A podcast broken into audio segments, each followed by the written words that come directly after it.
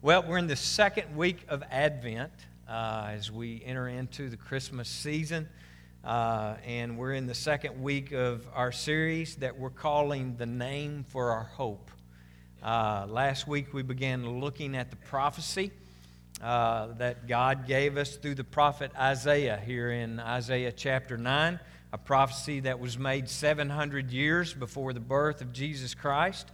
And here is the prophecy uh, of mm, uh, Isaiah chapter 9, starting at verse 6. For to us a child is born, to us a son is given, and the government will be on his shoulders. And he will be called Wonderful Counselor, Mighty God, Everlasting Father, and Prince of Peace. Of the greatness of his government and peace, there will be no end. He will reign on David's throne and over his kingdom, establishing and upholding it with justice and righteousness from that time on and forever. And what we have here, this is the foretelling of the hope that we are reminded of this Christmas season. And Isaiah gives us the names of our hope in this wonderful prophecy. He starts out by calling him Wonderful Counselor, which is the name that we focused on last week. And if you missed last week, encourage you to go to our website or your app or uh, uh, podcast, and you can download that message and listen to it. Mighty God, Everlasting Father Prince of, of Peace. And so today we're going to focus on the hope that we have in Jesus in that name of everlasting Father. And the reason that we're focusing on the, uh, these names of Jesus is because names are important. Uh, we did a series about a year ago on the names of Jesus throughout the New Testament, and uh, uh, we talked about how important it is uh, our, our, name and, and the names that He has been given. Uh, names are, are important.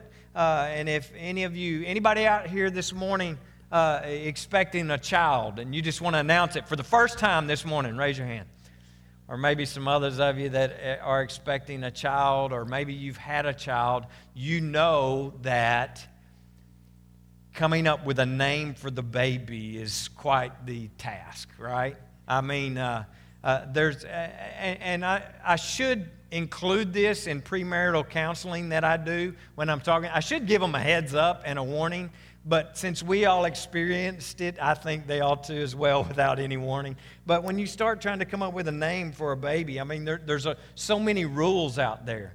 Uh, that, that apply that you didn't know. You start trying to come up with a name, and, and uh, for, for example, you can't use the name of anyone that either of you have ever dated before, right? I mean, that name is just totally off limits for the rest of eternity. That name cannot be used in your family, can't even be used for your dog. It would be a great name for your cat, but probably not your dog.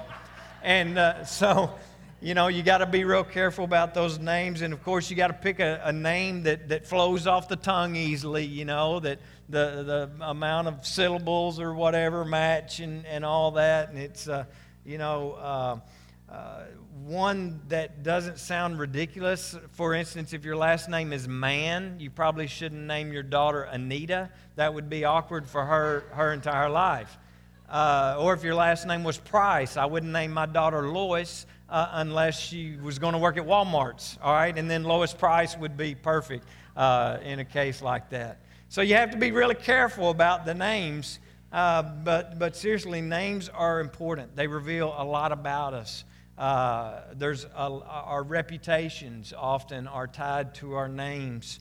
Uh, and so it's important to us to note that when God gives us a name, when He shares a name to us, it's important. We should pay attention to it. We should understand what that means to us. And as He has promised us a Savior here, he uses four uh, important names uh, that he would be to us, right, as coming Lord and Savior, that would address a lot of things that you and I will encounter, that we would encounter and problems that we might face. He wants us to understand the hope that we would have in His Son, Jesus Christ. And so He gives us these names. And so today we focus on the name Everlasting Father. And I believe that if there was ever anything that we needed in a Savior, it is a relationship with Him of everlasting uh, Father. Uh, and the reason that this is so important for us today uh, in the world that we live in and the society that we live in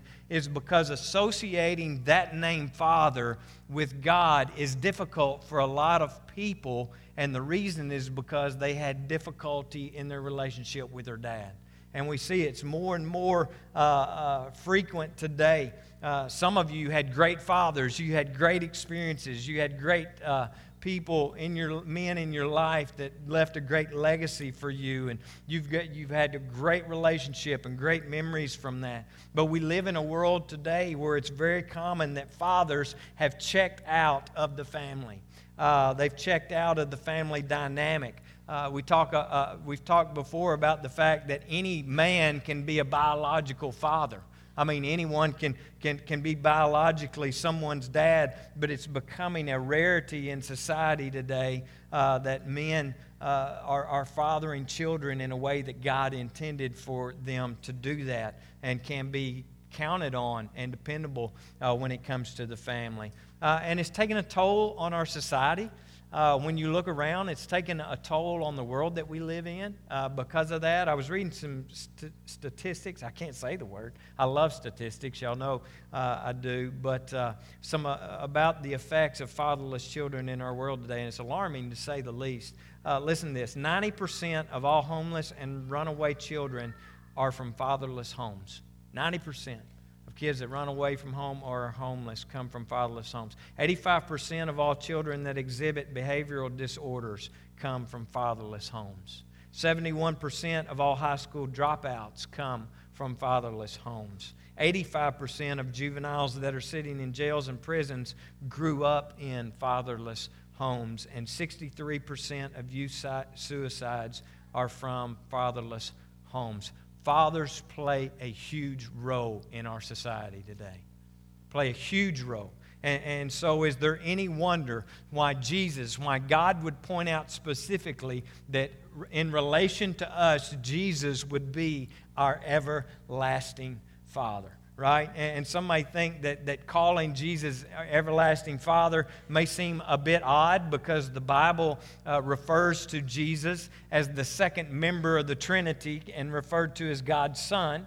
And, but here, the Son is called Father, and this doesn't mean that he switched places with God in the Trinity. All right, it simply means this that Jesus, in his relationship with us, and the relationship that He wants to have with us and the relationship that He desires to have with us is the Father that we have always longed for. The Father that we truly need in our life to lead us and guide us and encourage us and support us and carry us and all these things that a loving Father would be to us. The perfect Father, the everlasting Father. And I believe often we see these names of Jesus and the names of God all throughout Scripture and we just read them uh, here at Christmas Christmas time in the Christmas story and think, you know, oh, how cute. But there's a reason that He told us He would be our wonderful counselor, that He would be our everlasting Father. And this morning, I just want to point out why the promise of an everlasting Father brings us hope and gives you hope today. And the first reason is this your everlasting Father thinks you are precious. He is absolutely crazy about you. He loves you, He adores you. He wanted you to be His child. And, and, as I was thinking about this, I thought about how much I love my boys and love my, my kids, and I would do anything for my kids. But I'm human, and they would be the first to tell you that I'm human. Uh, they're quick to point out my faults. Uh, Sunday uh, lunch is when I get all of the critiques of my bad grammar uh, stories that I didn't tell that were perfectly, stories that I told that weren't perfectly accurate, uh, and so forth. Uh, but anyway, you know, I look back though, uh, as father my boys, they're raised now, 23 years old. We had twin boys, and uh, they'll be turning 24 first of next year. But I look back over that, and I can see the mistakes that I made, right? We all can, uh, those of us that are parents. Uh, but, but here's what I did, and they, they, they would tell you this. They would agree with me, I believe, this morning. I held my kids to a higher standard than I did everybody else. And that wasn't fair to them. that, that I did that. But I, I just did.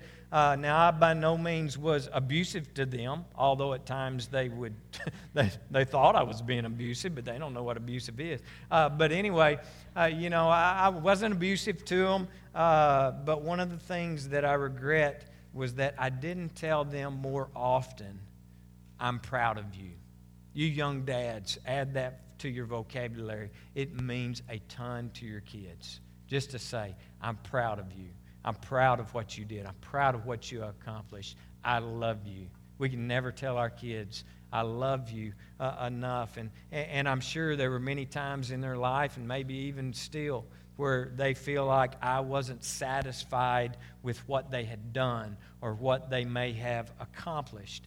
Uh, we had one child in particular, and I'm not going to mention names. It gets me in so much trouble when I identify which child I'm talking about uh, when I tell these stories. But we had one child in particular that, for whatever reason, and I've told this story a thousand times, but uh, some of you may not have heard it, he had a huge problem wearing shoes. And I don't really believe that it was the fact that he didn't like to wear shoes as it was more the fact that he could never find his shoes. And so he would just go without them. Uh, I, I, and, uh, you know, before they were old enough to drive, I often would take them to school. And that was a teacher and a principal. And so she always went really, really early.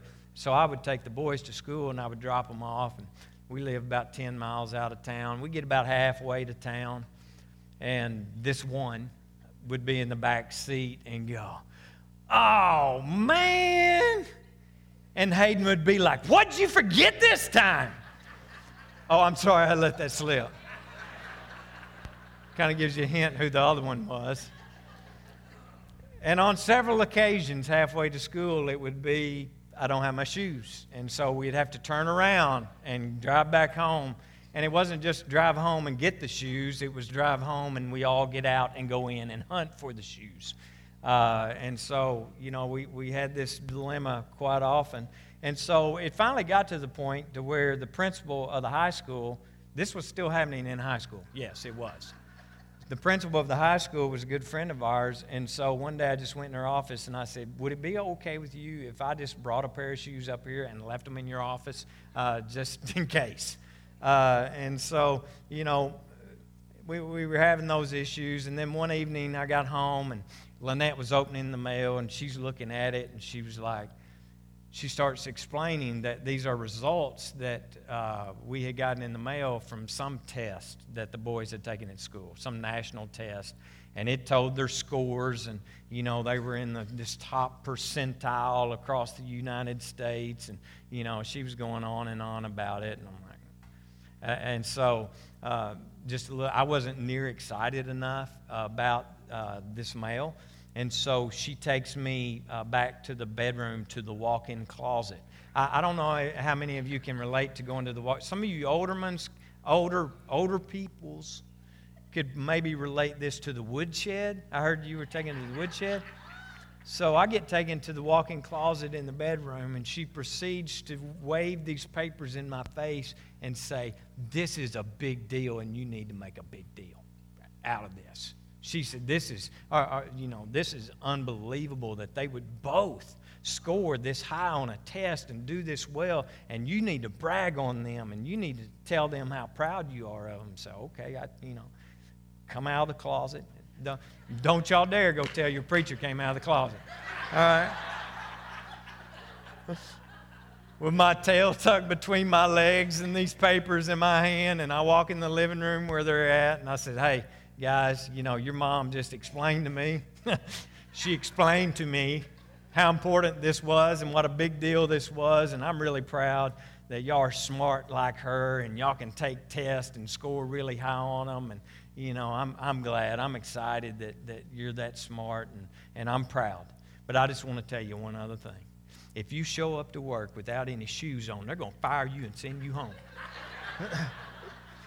they don't care what you made on this test. You show up to work with no shoes, they're sending you home. And to show you God has a sense of humor, that one right there now works for me. And y'all, some of you have seen him up here, right here, playing that guitar, singing with no shoes on. You've seen it, you've experienced it. wasn't because it was comfortable, it was because he didn't know where they were. Oh, my goodness. And so, seriously, why, I'm trying to think now, why did I tell that story? Uh, sometimes we can make our kids feel like we're not satisfied with them and they hadn't done enough and they weren't good enough. And, and, and you know, maybe you felt like that toward your dad or a parent that you had in the past, sometimes as a kid. And that can have an effect on us in how we view God and view Jesus when we think of him as a father. Because some of us have experienced some situations with our father that, you know, might lead us to think, Am I good enough? Have I done enough? Is he proud of the life that I'm living? And we take these human emotions and these human feelings that we have here on this earth and we associate them with our everlasting Father. But the good news for you and for me is that our Heavenly Father is perfect.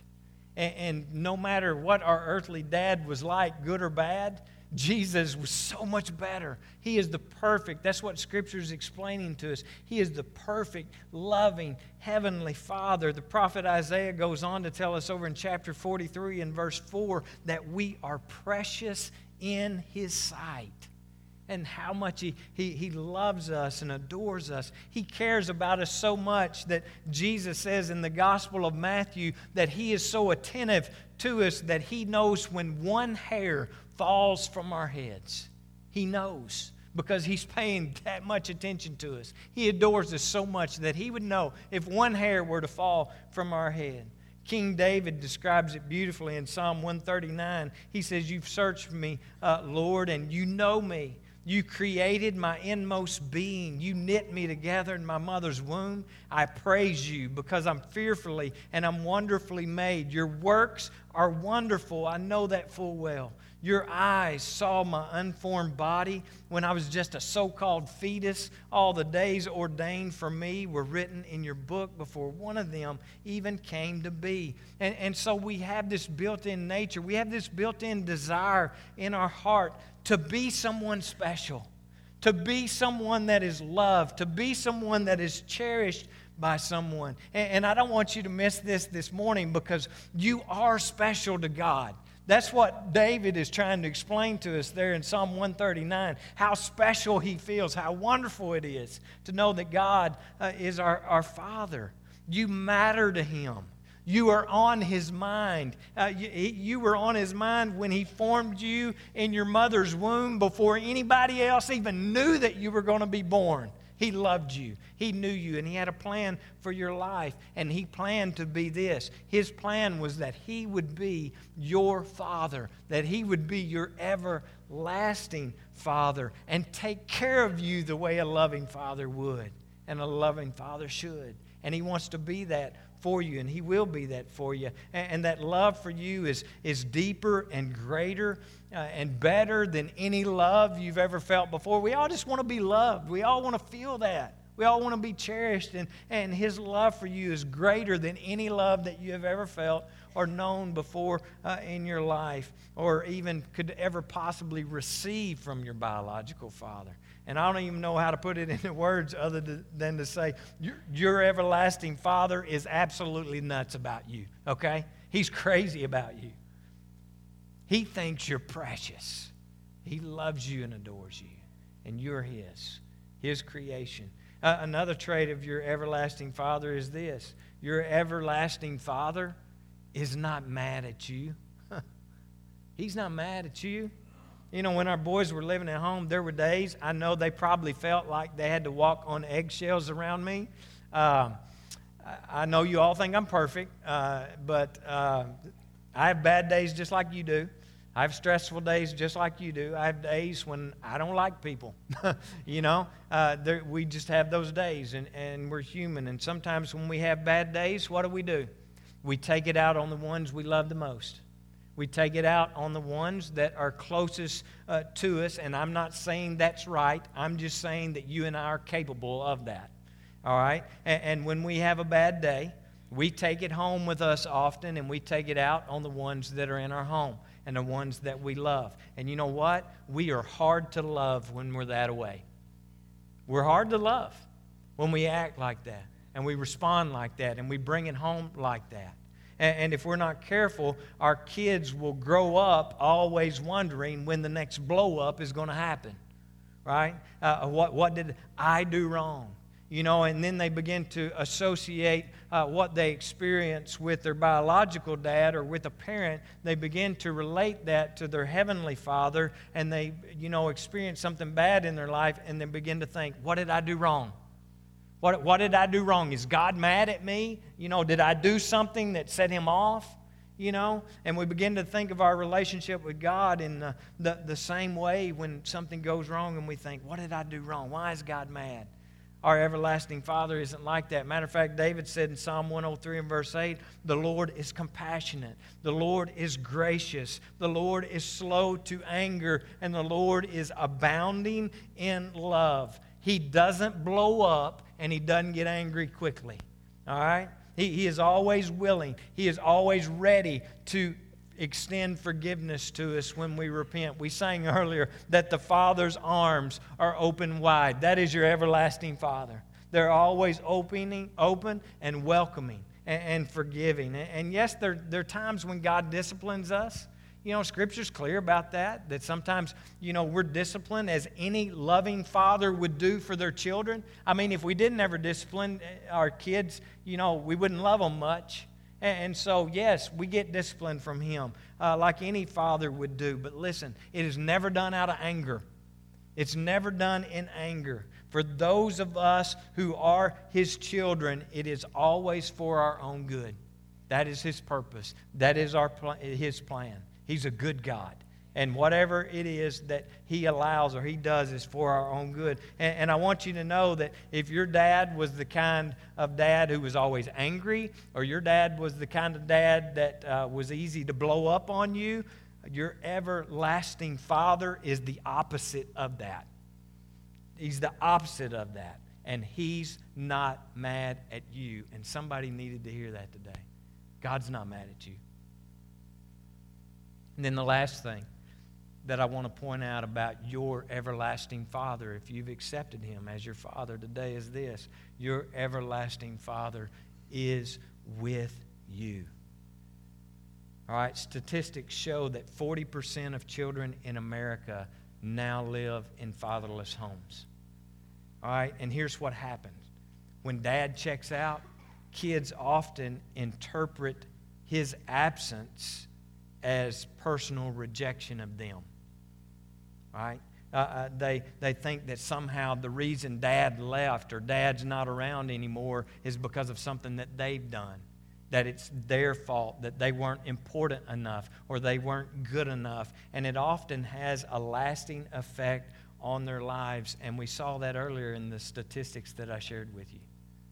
And if that uh, was you, or if you have ever felt that way about your earthly father, and maybe your earthly father has let you down, or maybe even your earthly father has abandoned you, Jesus is the opposite of your absentee father. He is. He says to us in Hebrews chapter 13 and verse 5, He says, Never will I leave you, never will I forsake you. And, do you know what the Greek word here that is translated never in this passage of Scripture means? Never. never, ever, for any reason. Never. He won't leave you or abandon you when you mess up. He, he won't leave you or abandon you when you make a, a bad decision or make a bad choice in life. He, he, he's not the father that gives up on you because he gets disappointed in you and you somehow feel like you've disappointed him. He's not walking out He, he's not leaving you. And, and, we see no better illustration of this than in the story of the prodigal son that Jesus tells. It, it's a beautiful description of this everlasting Father that we're talking about this morning. He doesn't give up on you, but instead, He waits. He waits on you to get back on the right path. He waits on you to make the better choice. He waits on you to come home and receive forgiveness. Think about this. With Jesus, when those nails were pounded in his his wrists, in his hands, in his feet. When he was taking those nails and he was being nailed to that cross for your sins and for my sins, he didn't give up on us. He didn't quit on us. He didn't abandon us. He didn't leave us. No. What did he do? He prayed for us and he prayed this Father, forgive them, for they do not know what they do. That was his prayer. From the cross, that was his prayer. So, so listen to me this morning. Jesus is the Father that you have always craved. He is. He's the Father that you've always craved. Even if you had a wonderful dad, at some point in time, he disappointed you or, or he let you down. And, and here's another reality that I, along with many of you, uh, have experienced this year. Even the best dads die, they're not here forever. Their, their lives don't last forever. And, and when they die, it leaves this big gaping hole in our heart, and we don't know how to fill it. We don't know what to do with it. That's why I love this, this word that Isaiah uses here to describe our Father. He didn't just call him Father, he says he is the everlasting Father. He never disappoints, he never forsakes, he never leaves, and he never dies. He's always there. He never dies. He is the Father that your heart has always longed for. And by the way, this morning, if you're a dad that's sitting here and feeling overwhelmed by how you may have failed your kids, you know what? Apologize to them and point them to the perfect everlasting Father.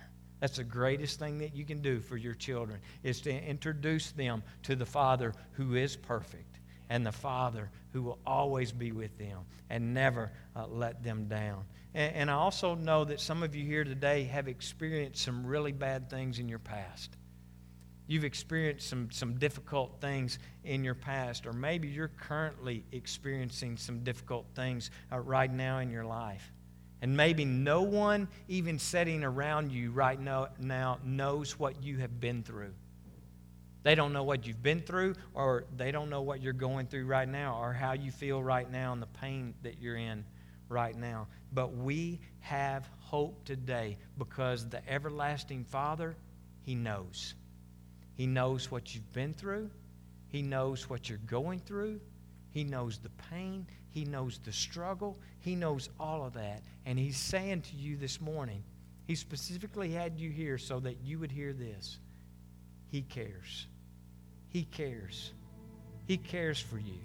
He is the perfect, everlasting Father that loves you and adores you, and He'll never quit on you, and He'll always be there. He's not walking out and He's not dying. And He wanted you to hear that and, and know that this morning. And we can have hope today because of that. And God's Word says that nothing can separate us from Him. Nothing can separate us from the love of God. The question today is this as we close Do you know the everlasting Father?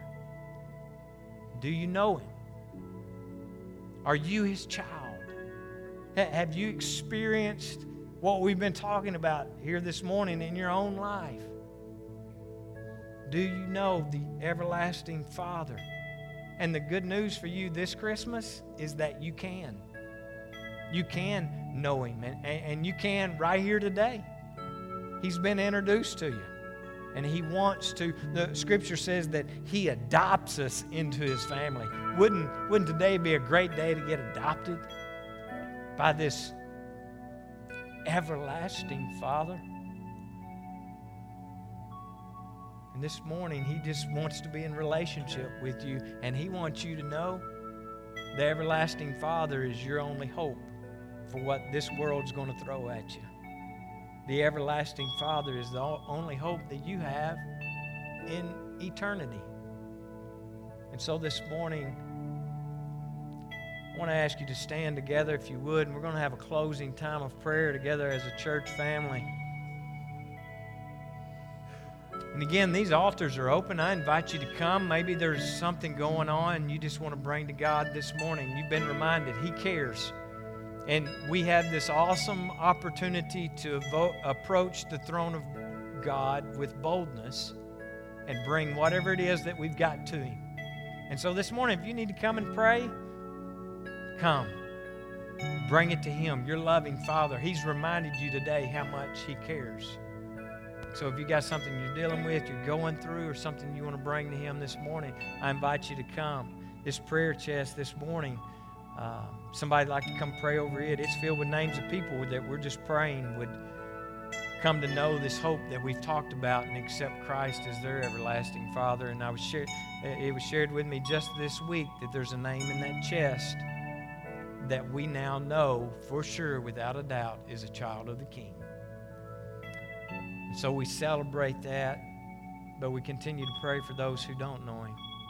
And this morning, as we close in time of prayer together, if you're here and you've never accepted Him, you can do that right there where you stand.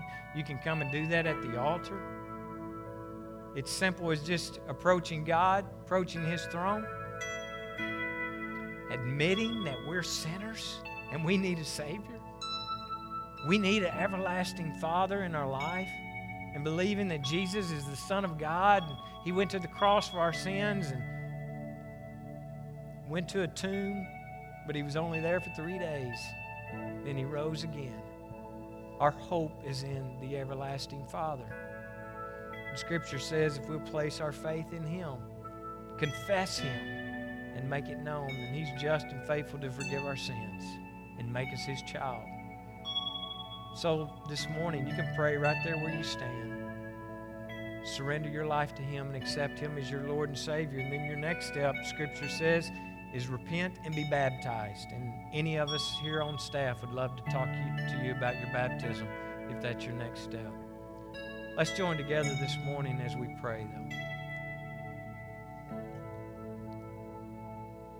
God, I thank you for this incredible reminder this morning of how much you love us, how much you care about us. Because I know there are times that we go through things in our life and we wonder if anybody gives a rip, if anybody cares at all. It, it almost seems like there's more people out there that are against us than are for us. But your word says, Who can be against us if you are for us? And you've reminded us today that you are for us. You're crazy about us. You adore us. You, you, you put us together in our mother's womb so that we would be perfectly made the way that you intended. And you had a plan for our lives, you had a purpose for our lives. And some of us here today, we've lived our lives on our own, under our own plan, for our own purpose. And so today, thank you for this awesome reminder that the ultimate plan is that we would be in relationship with you and, and walk with you. Because, man, walking with you on this journey is a whole lot easier, a whole lot better than walking it alone or walking it uh, with those that are leading us down the wrong paths. And so, if there's someone here today that needs to surrender to you, needs to accept you, I pray that they would do it right now where they stand. God, that they would surrender their lives, perhaps their family to you, their situation to you. After you've reminded us just how much you love us and how much you care about us.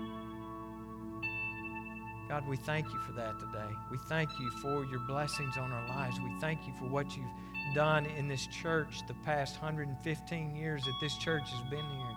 We thank you for your goodness. We thank you for how you've, you've blessed, how you've brought people to you how you've built your kingdom through faithful people that call you Father. But God, we're not finished. It's not done. It's not done until you say it's done. And so, God, I pray as a church body, as the body of Christ, as a family that comes together, that, that you would show us. You would continue to show us and lead us and guide us in the best way the most effective way for people to see you and know you. That they would know your love, experience your love and your grace and your forgiveness in their lives. So, God, lead us, guide us, give us wisdom. Help us to stay focused on you. Help us to stay focused on the command you gave us to go and make disciples, to be encouragers, to build one another up. Help us to be a church that looks like you, to be children that look like our dad and act like our dad. God, again, we thank you so much for your incredible love for us. I pray that we would repay that. We would worship you with our lives as we leave this place. Our lives would be a sacrifice of praise for what you've done for each and every one of us. It's in the powerful name of Jesus that we pray this morning. Amen. I love you guys so much, and I hope you have a wonderful rest of the week.